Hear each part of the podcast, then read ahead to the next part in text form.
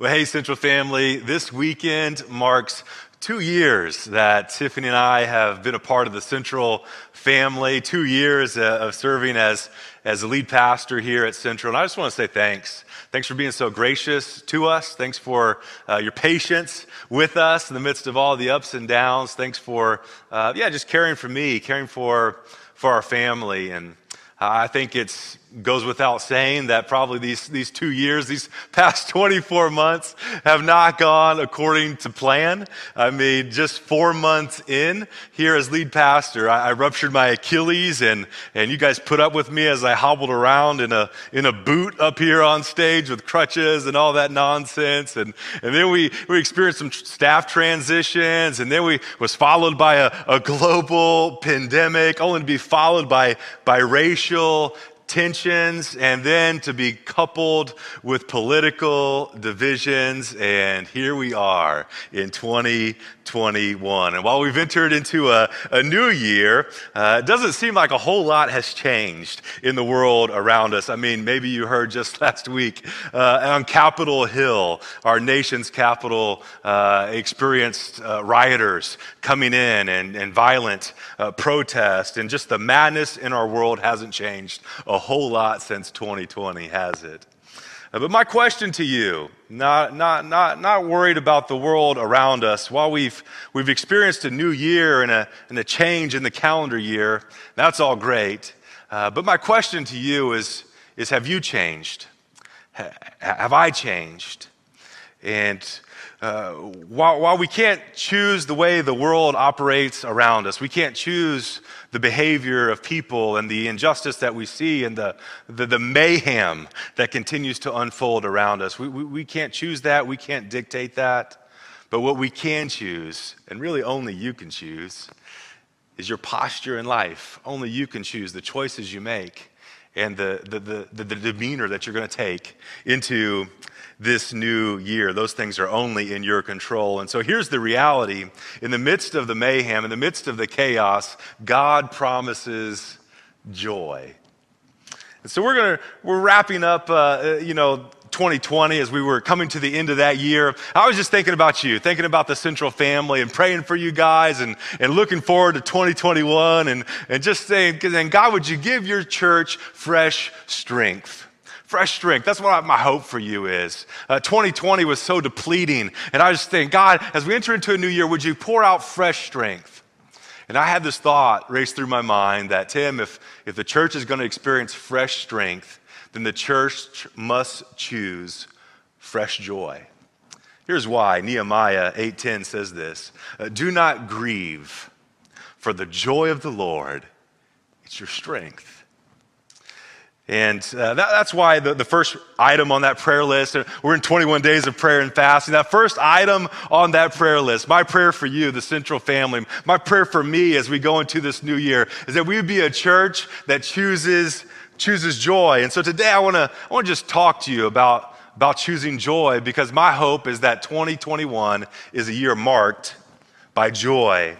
Uh, today I'm going to give you three sources of joy, and then we're going to, to take three observations. We're going to look at three observations from the book of Philippians on, on how we can, we can choose joy. So the first one is this the first source of joy joy comes knowing that God has a plan for my life. Like whenever I realize, when I settle in my heart, when I know, not just cognitively, but I know right here, in the core of who I am, that God, the creator of the universe, He's got a plan and He's got a purpose for my life, all of a sudden I can experience some joy. For many of us, uh, many people don't know that, that God has a plan for their life. They don't really know what on earth they're here for, and therefore they filter their life through life circumstances whether things are going well, whether things are going bad, their, their, their joy, their happiness, it, it, blows around like the, like the waves of the sea. And, and hear this. Uh, this is so simple and yet so difficult for so many of us. If you don't know how God made you, if you don't know why God made you, if you don't know the plan that He has for your life, then everything else in life will define your life. And anything, everything in life really is, is pulling against joy. It's the gravitational pull of life goes against a culture, a habit, a posture of, of joy because it's always, always changing. But if you know God has a plan, that there's a God who's always in control, even when circumstances seem to be out of control, then you can live a life of joy because your Heavenly Father is working all things together for your good because He's got a plan. Uh, Hebrews 12, 2 says this it's talking about Jesus, even on His worst day. He, he says that, that Jesus maintained joy. He says, For the joy set before him, he endured the cross. Why? Because he knew God had a plan, in, even in the pain. Psalm 16, 5 through 11 says this uh, Lord, you alone are my portion and my cup. You made my lot secure. The boundary lines have fallen for me in pleasant places. Check that out. The boundary lines have fallen in, in, in pleasant, in pleasant places. In other words, he's saying, I, I know my place. I, I know, God, you've given me assignment. I know, I know, God, you've chosen me for this time. I know you've chosen me for, for this place. My boundary lines have fallen in pleasant places. For me, I know my boundary lines have fallen here in San Jose for this time, for this place. And so when the other offers came in in 2020 to go, go look elsewhere, to go, go explore another opportunity, while it looked very appealing, I knew my boundary lines were here. And, and there's, there comes a joy, there comes a peace in selling that in your heart. That I'm not looking over the fence. God, I know my boundary lines. They've fallen for me in pleasant and pleasant places. He says, Surely I have a delightful inheritance. I will praise the Lord who counsels me even at night. My heart instructs me. So, God, you got a plan for me. You, have positioned me here. You've chosen the time, and the place where I should live. But not only that, but God, you're instructing me. You're helping me fulfill the plan, the purpose that you've, you've placed in my, in my life. I keep my eyes always on the Lord. With him at my right hand, I will not be shaken. Therefore, my heart is glad. And my tongue is going to talk about it. I'm going to rejoice. My body will also rest secure because, because you will not abandon me to the realm of the dead, nor will you let your faithful ones see decay. It says this you, You've made known to me the path of life, and you fill me, check this out, with joy in your presence, with eternal pleasures at your right hand. Kay Warren is an author and also the, the wife of Pastor Rick Warren. Uh, pastor Rick Warren and Kay, they pastor a church called Saddleback in Southern California. You've probably heard of, of the Purpose Driven Life book. Pastor Rick wrote that. And his wife Kay and, and Pastor Rick, they've experienced a lot of life's ups and downs. I mean, they're in ministry, and so, so naturally they take a lot of shots from the people that they're trying to encourage the most. I mean, they've, they've been on some of the, the highest mountain peaks in ministry ministry and done extraordinary things for God, but they've also experienced some of the darkest valleys. Uh, Pastor Rick Warren and Kay have uh, lost one of their sons. I can't imagine uh, a deeper level of grief here on earth than that, as their, one of their sons took his own life and committed suicide. But in the midst of all that, Pastor uh, Rick Warren's wife, Kay, wrote a book called uh, Choose Joy because happiness isn't enough. Choose joy because happiness isn't enough. I, I, would encourage you to pick up this book in 2021. To, so we, would be people who choose joy uh, because happiness for all of us is, is just not enough. But Pastor uh, Kay Warren, she, she said this. Uh, she said, Joy is the settled assurance that God is in control of all the details of my life. Joy is the settled assurance that God is in control of all the details of my life. This is a, a great passage for you to memorize. It's found in Psalm uh, 37 23. As we start this new year, man, I challenge everyone in the Central family. This is a good, memorize this passage. Psalm 23, uh, Psalm 37 23, rather. Here it is. It says, The Lord directs the steps of the godly. Like He's directing your steps. If you, you set your heart to go after God, you say, God, you're number one in my life. Uh, you know, we're not going to do it perfectly. I never, I don't do it perfectly. Maybe you've been off the rails and you're just coming back to God for the first time. Today, this can be true of you. You set your heart to seek God. Here's the promise of Scripture the Lord directs the steps of the godly. And he delights, check this out, in every detail of their lives. The Lord, the creator of the universe, he delights in the details of your life. And I'm just saying, he's got a plan. And it can be a source of joy for us because in the midst of life's ups and downs, there's a purpose, even in the pain. That's where it all starts. We, have got to know that God has a plan. Otherwise, our joy will be defined by our circumstances, and, and that's just going to feel like a roller coaster. So, joy comes knowing God has a plan for our lives, but joy also comes certain that God will work it out.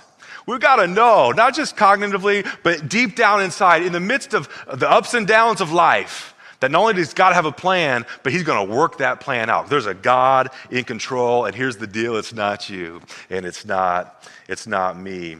Uh, one statement that I make to myself on a daily basis. I have a, a list of statements that I I, I say to myself uh, on a regular basis to to help keep me within the guardrails. And and here's one that I make to my myself every day, and that's this: I'm a son of the King.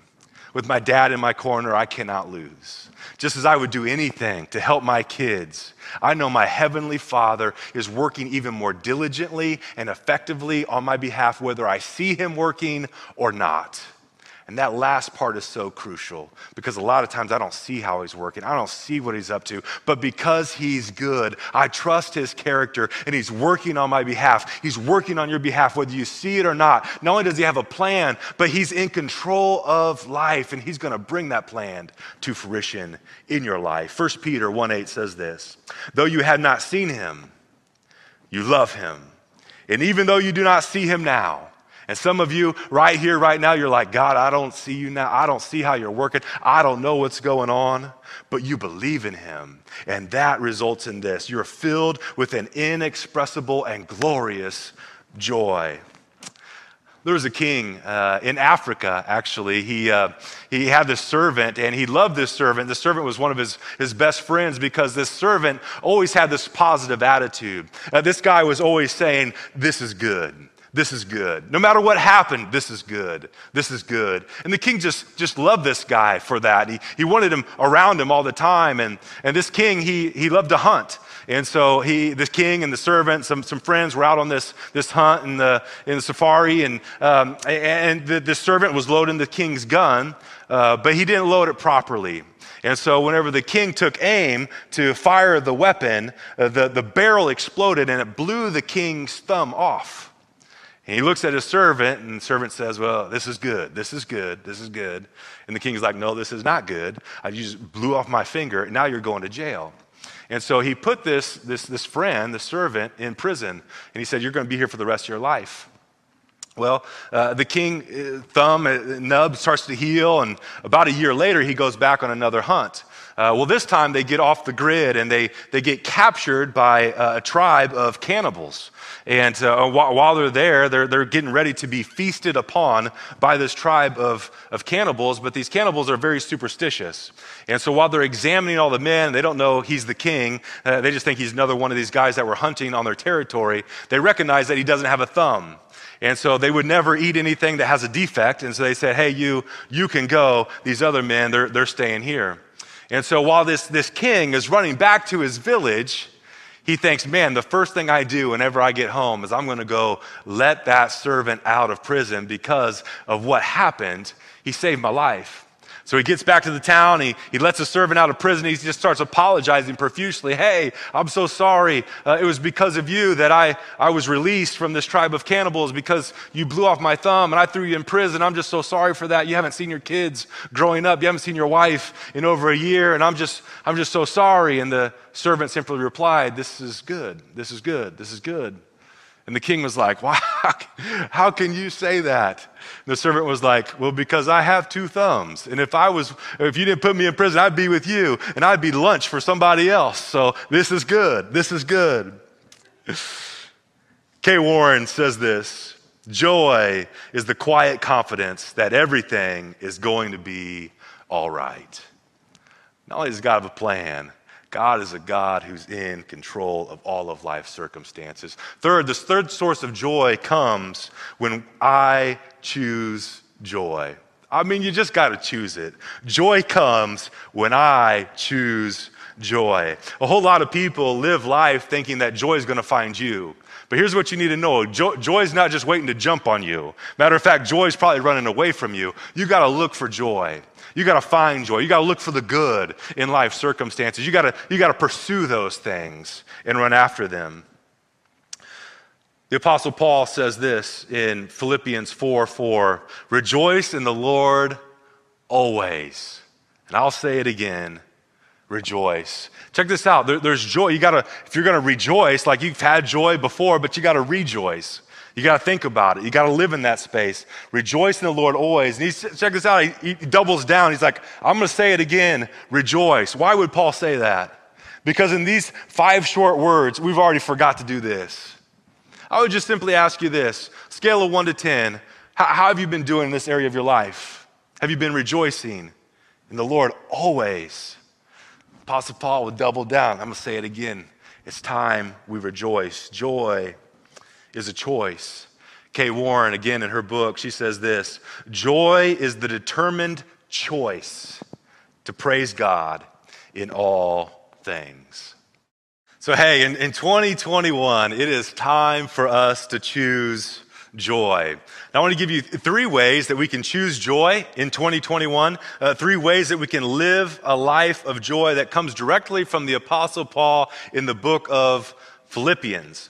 Uh, now, I want to give you a little bit of the backstory of what's going on here in this book of, of Philippians. And if you're, you're new to kind of studying the Bible, the, this guy, Paul, that I mentioned, he's an apostle, and he actually wrote over two thirds of the, the New Testament.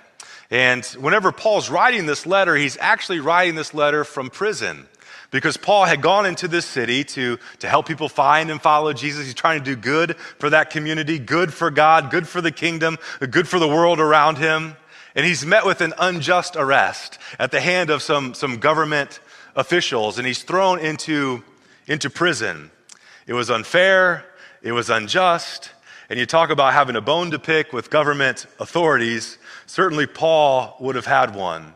But one thing that we do not find in any of his letters is a, a ploy to mount the church against the current governing authorities. But rather, time and time again, throughout Paul's teachings, we see Paul instructing followers of Jesus, instructing people like you, people like me, to honor those in authority, to honor all of the governing officials. And why is that? Because more important than who was leading the government at that time, Paul knew, and he wanted you to know, he wanted the church to know that we serve a king that supersedes all authorities, that we are kingdom subjects, that, that our time here on earth is temporary, that we're citizens of heaven and our citizenship is there. But right here, right now, we live as, as aliens on assignment, representing the king of kings. And so, more important than that political post, my question to you is this How does that represent your king? And I would just encourage all of us in this, this day and age where emotions are high, tempers are flaring, before you hit send, ask yourself this question As a kingdom subject, how am I representing my king in this moment? And in the midst of extreme persecution, the church that, that, that, Paul was writing this letter to, the church that was taking place at this time, while Paul was arrested and in prison, other people were being executed by government authorities, killed at the hand of governing officials. People losing their dad, people losing their kids, their sons, their daughters, being killed for following Jesus. And in the midst of that climate, Paul would write things like this to them and say things to us today like these words in 1 Thessalonians 5 Always be joyful. Are you serious, Paul? In the midst of persecution, in the midst of, I just lost my, my, my, my son, I just lost my, my daughter, they've been killed by the governing authorities. Always be joyful.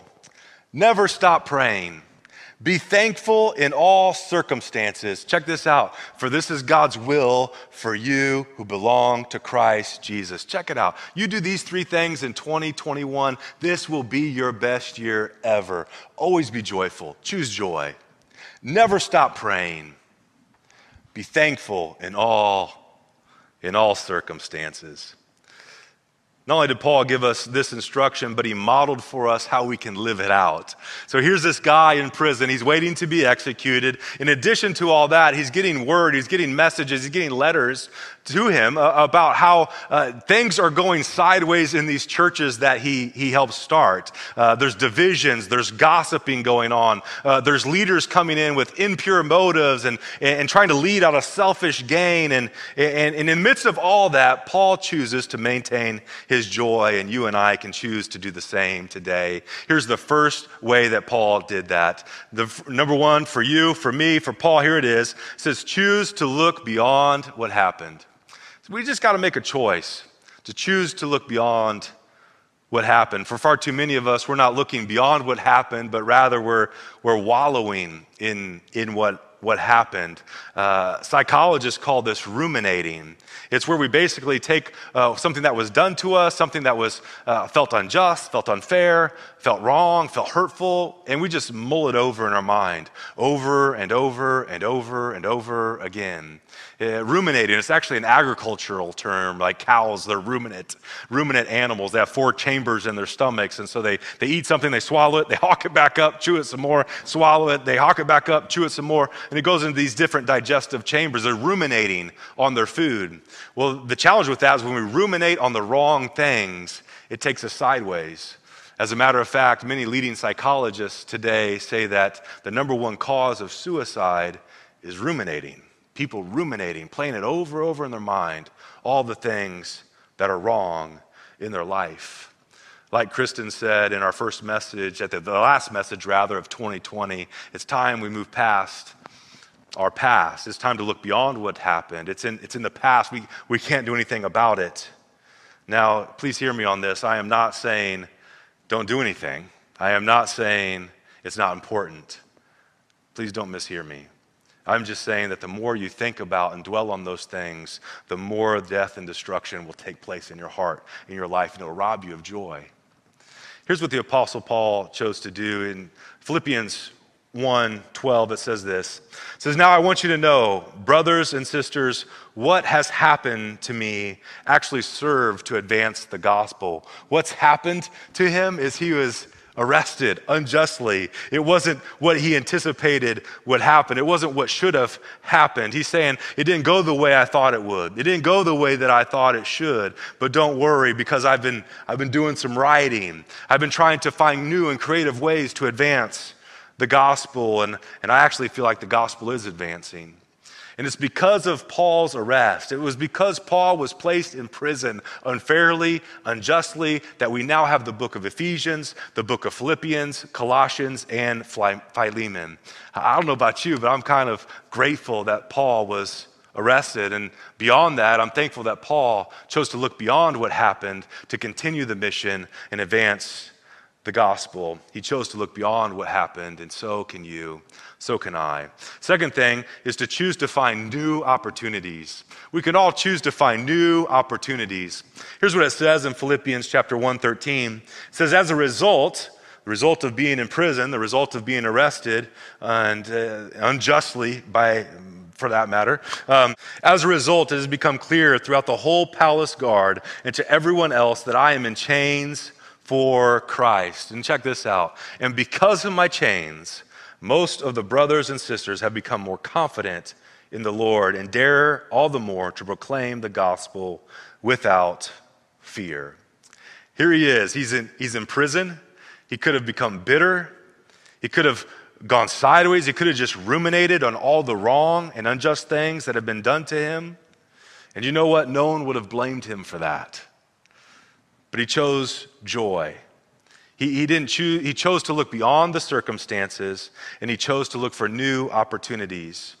And so now, as a result of his chains, we now have this letters, these letters in the New Testament, the one that we're currently reading today in Philippians people in very influential positions that, that are part of the palace guard and part of Caesar's household are now followers of Jesus because of his chains. Followers of Jesus became more courageous and confident in the Lord and dared all the more, the Bible says, to proclaim the gospel without fear. All that happened. How? Why?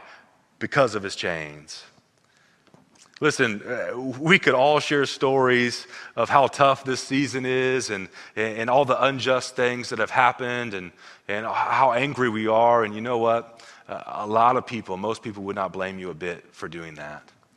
But I'm just submitting to you what if, like the Apostle Paul, if he would have chose to do that, to go that route, we'd miss out on all these letters in the New Testament. Those people wouldn't have been saved. And matter of fact, Paul would have been pretty miserable in the process.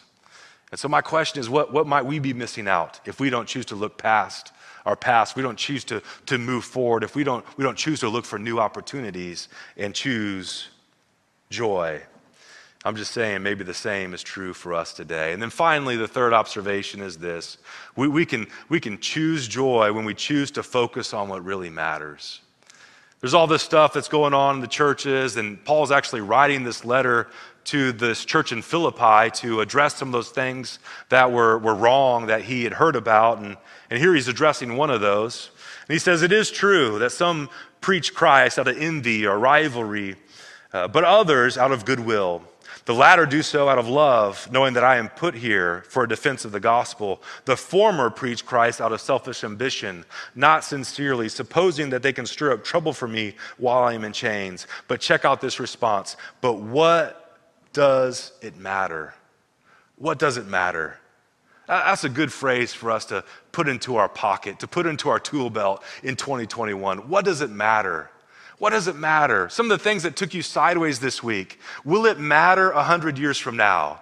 And if not, a good question is, well, what does it matter? Paul chose to focus on the main things, and here's it is. He says, The important thing is that in every way, whether from false motives or true, Christ is preached. And because of this, I rejoice. Yes, I will continue to rejoice. What does it matter? Is the kingdom being advanced? Are you able to help people find and follow Jesus? If, if so, what, what else does it, what, what does it matter? One action item for you, for me, for all of us today. And my hope is that you embrace this as an action item throughout 2021. And here it is Today, I choose joy. Today, I choose joy. Why don't you say that out loud? Whether you're by yourself in a room, maybe a room full of family and friends, wherever you are, let's say this out loud. Today, I choose joy. One more time on the count of three. One, two, three. Today, I choose joy. Well, Heavenly Father, we thank you for being the source of all joy. For God, your promises breathe life, give us hope in the midst of life's ups and downs. And God, we're just so thankful that you got a plan for our lives. That God, you, you not only do you have a plan, but God, you're going to see the plan through. And God, some of us today, we, we see all of our circumstances around us and it doesn't look real hopeful. But God, I pray that you would help us to anchor our confidence in all that you are and all the promises that you've made. And that today, God, you just heard from your kids, we choose joy. Help us, God, to live that out on a daily basis. In Jesus' name, amen.